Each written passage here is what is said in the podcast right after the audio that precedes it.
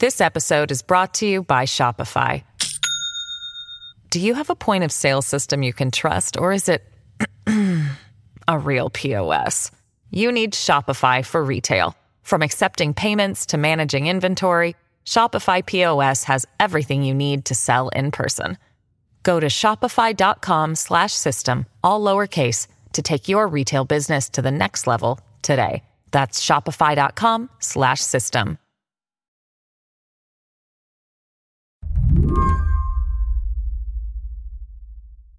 Before we talk about protests in Iran, I want to tell you how those protests started with a young woman's decision to visit Tehran. Her name was Mahsa Amini. She traveled with her brother. She was reportedly coming out of a subway station when she was spotted by Iran's morality police and then escorted into a van. They thought she was dressed immodestly. Maybe a wisp of hair was out of place. Maybe her hijab was drooping.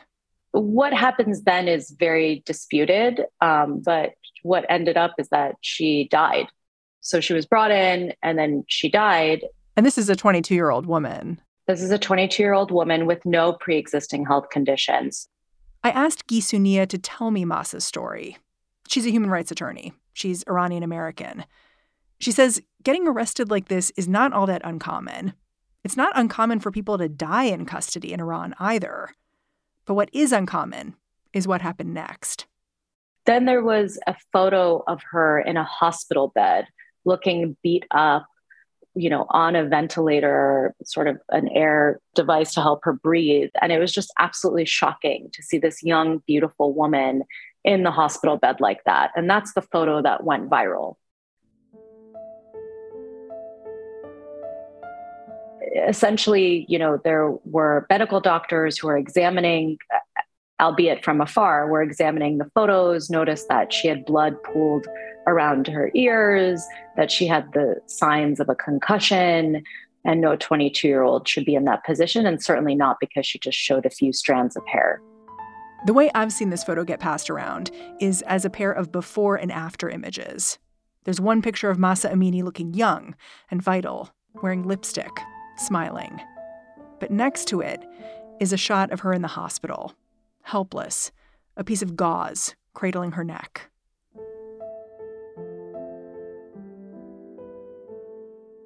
I think this was just so shocking and chilling that it struck a chord. And then we saw young people hit the streets. In the weeks since, protests have roiled Iran.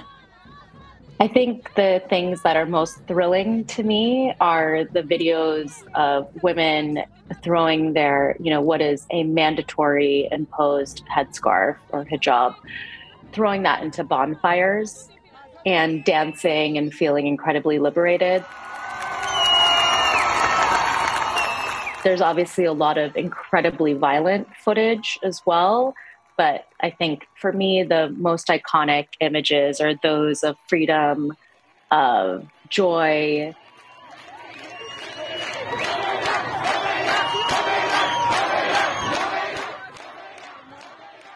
Many of these people carry pictures of Mahsa Amini. Through it all, her family has been outspoken.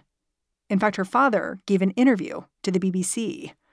He told them he thinks the Iranian government is lying about his daughter's death. The Iranian state tried to say that she has epilepsy. They tried to say that she suffered a heart attack and that was due to some pre existing conditions. Her family absolutely refutes that and says that's not the case. Do we know if they're safe? Can't really speak to that, but I hope that I hope that they are.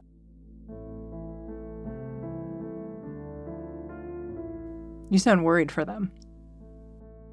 Of course, I would be worried for anybody who chooses to exercise their freedom of expression in Iran. Today on the show, one woman's death has led thousands of people to exercise their freedom of expression in Iran. Where will that lead? I'm Mary Harris. You're listening to What Next? Stick around. This episode is brought to you by Discover. When it comes to your finances, Discover wants you to know they are the credit card that is always there for you. With 24 7 US based live customer service, everyone has the option to talk to a real person anytime, day or night. Yep, that means no more waiting for quote normal business hours just to get a hold of someone. We are talking real service from real people whenever you need it. Get the customer service you deserve with Discover. Limitations apply. See terms at discover.com/slash credit card. This episode is brought to you by Shopify. Do you have a point of sale system you can trust, or is it a real POS? You need Shopify for retail. From accepting payments to managing inventory, Shopify POS has everything you need to sell in person. Go to shopify.com/system all lowercase to take your retail business to the next level today. That's shopify.com/system.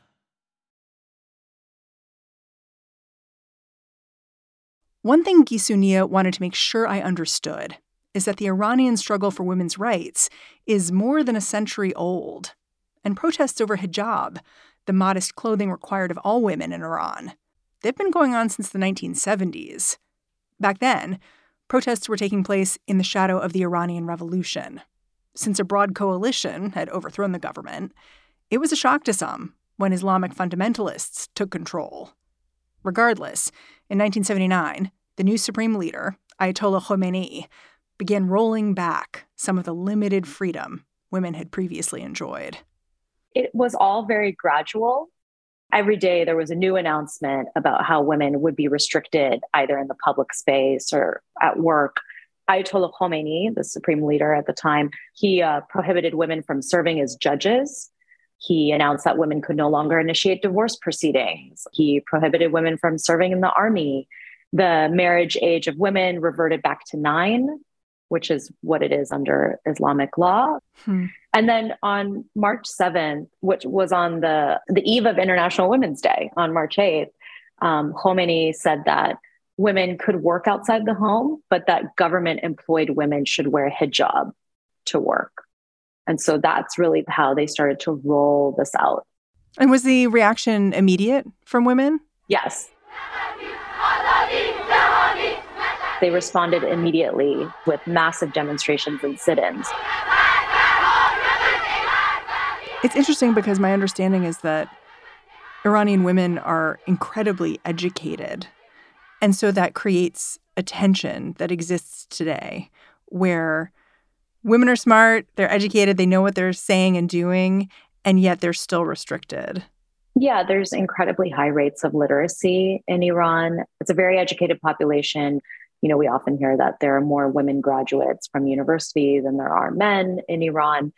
I should note that there are a lot of restrictions, though, you know, different rules that are applied to encourage women to stay at home and thrive in the family sphere and that are not super supportive of them working or taking those skills to the workplace. In the last couple of decades, protests have become just a, common part of what's happening in Iran. Protests over elections that are fraudulent and economic hardships.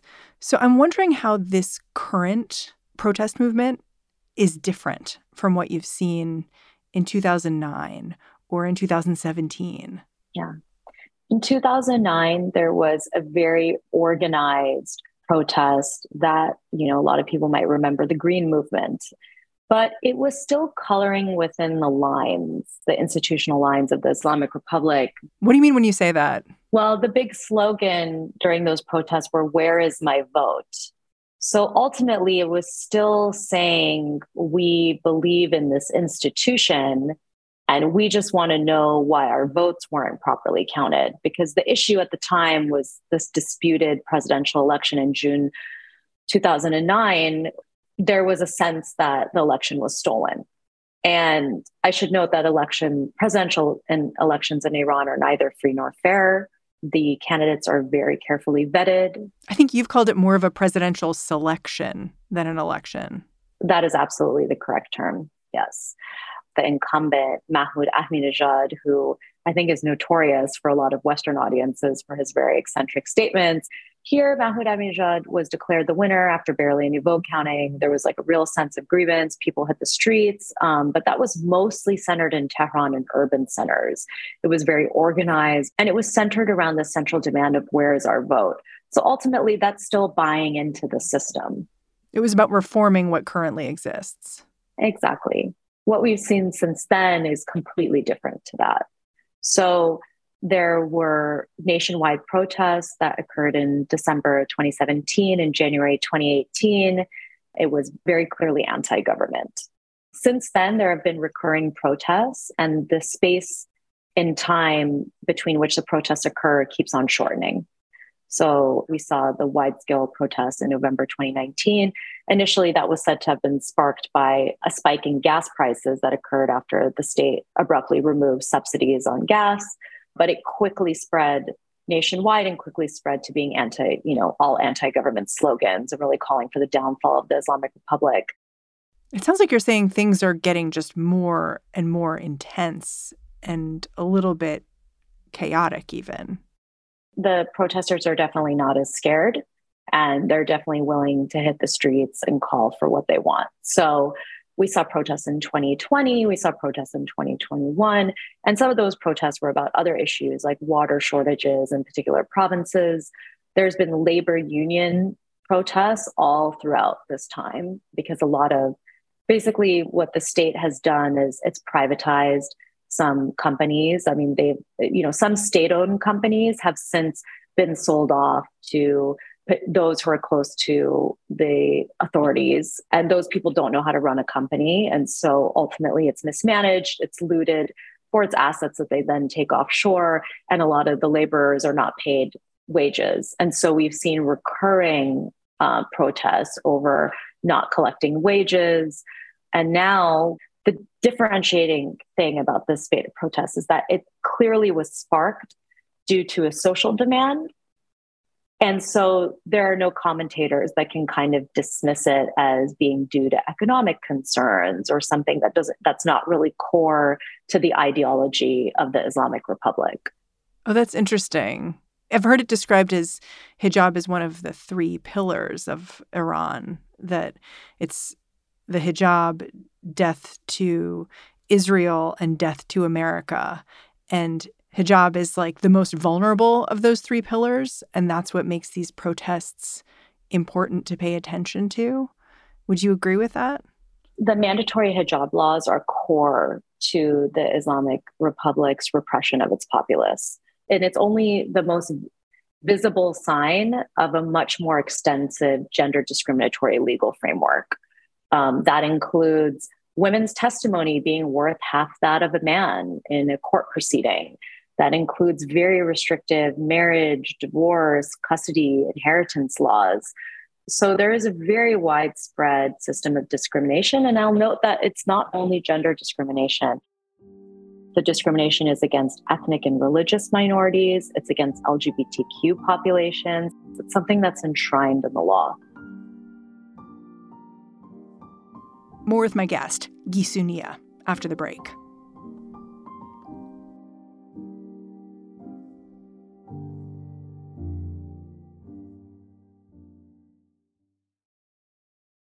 Wyndham Hotels and Resorts makes travel possible for all. Whether it's the long haulers looking for a great cup of coffee, a roomier rest for the on a whim road trippers, or a place to make summer memories with the whole family. No matter who you are, where you're going, or why, with 24 trusted brands to choose from like La Quinta, Days Inn, and Super 8, your Wyndham is waiting. Get the lowest price at wyndhamhotels.com. Restrictions apply. Visit website for more details.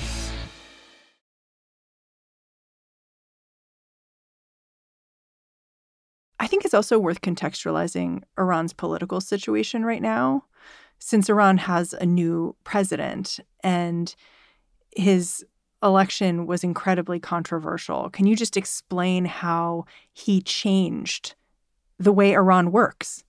So ultimately, what we have to note is that the true head of state in Iran is the supreme leader, and he is unelected and accountable to no one. So the presidents, in a sense, are just a sideshow. They're the person that is shipped out to the UN General Assembly to greet the world. But the true decision maker is Khamenei, the supreme leader. And so nothing ever really changes depending on who the president is. Things change very little, in fact, depending on who the president is. But what is notable about this president, Ibrahim Raisi, is that although you know none of Iran's presidents have ever been human rights champions, to say the least, they've been very much the opposite. But this guy is actually a direct perpetrator of the killings of thousands of political prisoners in Iran's jails in 1988, which legal experts, people's tribunals have all declared are crimes against humanity. And that's why it's quite astonishing that he's in the presidential office, giving interviews to Western journalists, or that he is being met with in any way as a serious figure. I mean, this guy is quite literally a murderer. It has been striking to me to look at pictures of the protesters and compare and contrast them with pictures of who is actually running Iran because the protesters are young women who look very familiar in this moment to anyone who's out in the world in an urban place. And the people running Iran are universally men, older men with beards and it, it's hard to understand how that kind of monoculture could represent these people who are on the street. Absolutely. So, what we see is that essentially Gen Z is on the streets. Like, Iran has a very young population. You know, it's something like 80% of the country is under the age of 40, like 70 to 80% of the country. That's so striking given what the government looks like. Yeah, exactly. So, the government is mostly the ruling elite. They're all deeply traditional and, frankly, geriatric men. They are all 70 plus, more or less. The supreme leader, for instance, he's 83 he's been ruling since 1989. He is the only supreme leader that many of these young protests have ever known. And, you know, they're not happy about it. It feels inevitable to me that we are going to see an incredibly harsh crackdown from the Iranian government here. And we are, of course, already hearing about people being killed in protests, dozens of people. And it really makes me wonder what can actually be done to help the people in Iran and hold the Iranian government to account. How do you think about that in this moment? Well, one of the key things is that there's been concerns that the internet is going to be completely shut off. And the background to that is that during the November 2019 protests, the Islamic Republic of Iran shut off the internet for 10 days to up to two weeks in some provinces. And that allowed them to slaughter hundreds and thousands of people under cover of internet darkness, essentially, because nobody was getting the videos to show what horrors were happening there. Unfortunately, the blackout is now happening. And so we're not getting the content that we used to. And this is really frightening. I mean, have, have you literally seen like a flood of videos slow down to a trickle in terms of what the people you work with are seeing? Yeah, absolutely. So the people who are collecting this information are reporting that, you know, they can't get access in the same way. There's some citizen journalist collectives and some human rights organizations that specialize in getting this kind of content and that people know to send their content to. And they say that that's slowing down. Here's something I struggle with. The US has tried accountability in Iran with sanctions for a long time, which has widely been seen as a failure. And in fact, I think part of the frustration on the part of the Iranian people is that they can't access basic goods and services because of those sanctions. So, what are alternatives here? What should the US be thinking of instead or alongside those sanctions that may provide accountability while not punishing the people of Iran who are no doubt suffering? So sanctions are not accountability tools. Why not? Uh, because accountability is about justice and concrete steps towards ensuring non repetition of actions. And this isn't about the US and Iran. This is about what the international community, which is not the US, it's a community of nations, should be doing to help the people of Iran. So, what should they be doing? Like, I know you focus on civil litigation, for instance.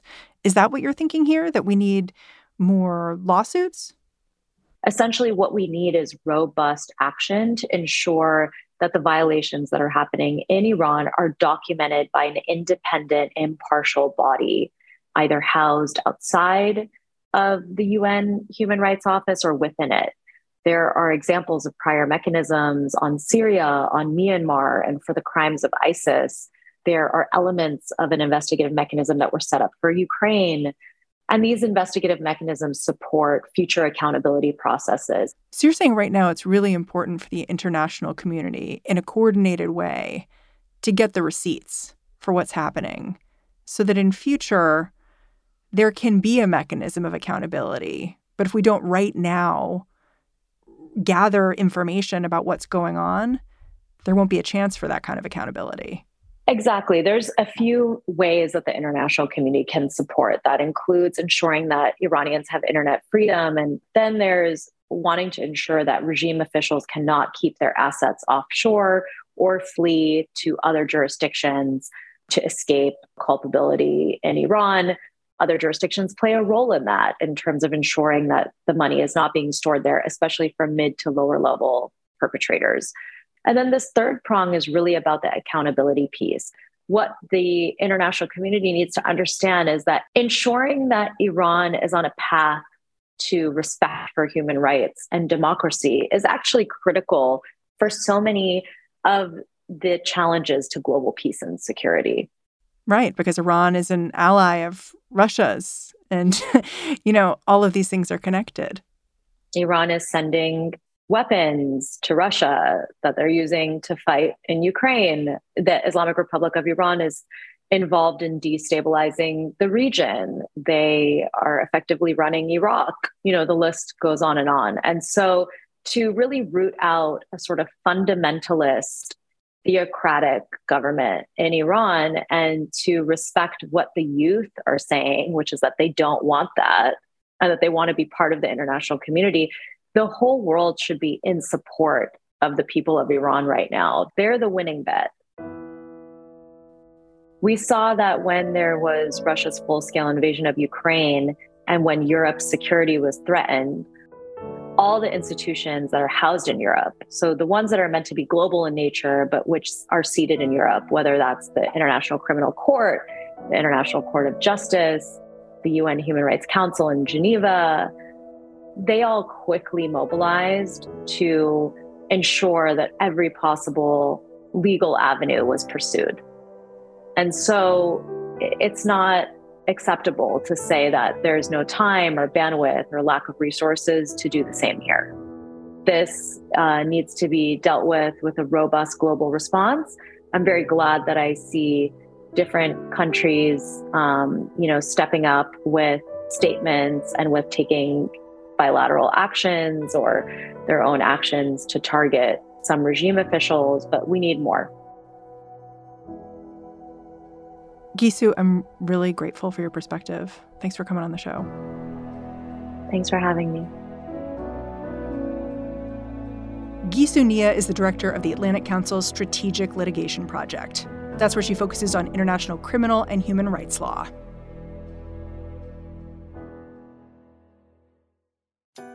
And that is our show. Quick note for my real What Next heads. We had some technical difficulties on Tuesday, so if you missed that episode, go check the feed again. It should be there. And it's a goodie. It's Amy Walter of the Cook Political Report talking about this very weird midterm season. Alrighty then. What Next is produced by Elena Schwartz, Madeline Ducharme, Carmel Delshad, and Mary Wilson. We are getting a ton of support right now from Jared Downing and Anna Phillips. We are led by Alicia Montgomery and Joanne Levine. And I'm Mary Harris. I will catch you back in this feed, bright and early, tomorrow.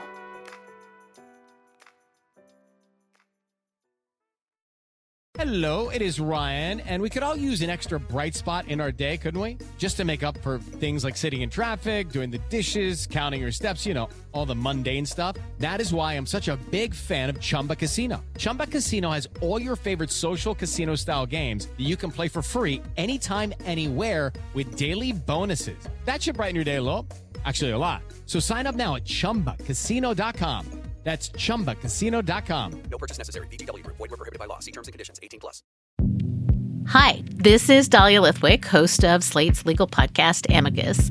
If you're listening to this show, you might be interested in Amicus's live show that we're hosting in Washington, D.C. on Tuesday, May the 14th. My colleague, Mark Joseph Stern, and I will be talking to some amazing guests, including Sherrilyn Ifill and a sitting state Supreme Court justice all about how originalism, a relatively recently invented way of interpreting the Constitution, has taken over the Supreme Court and radically reshaped the law. It's been doctrinal rocket fuel for the conservative legal movement and facilitated the rolling back of abortion rights, the expansion of gun rights, and the obliteration of the separation of church and state. And as another wildly consequential Supreme Court term careers to its end, the court's originalists are on a tear.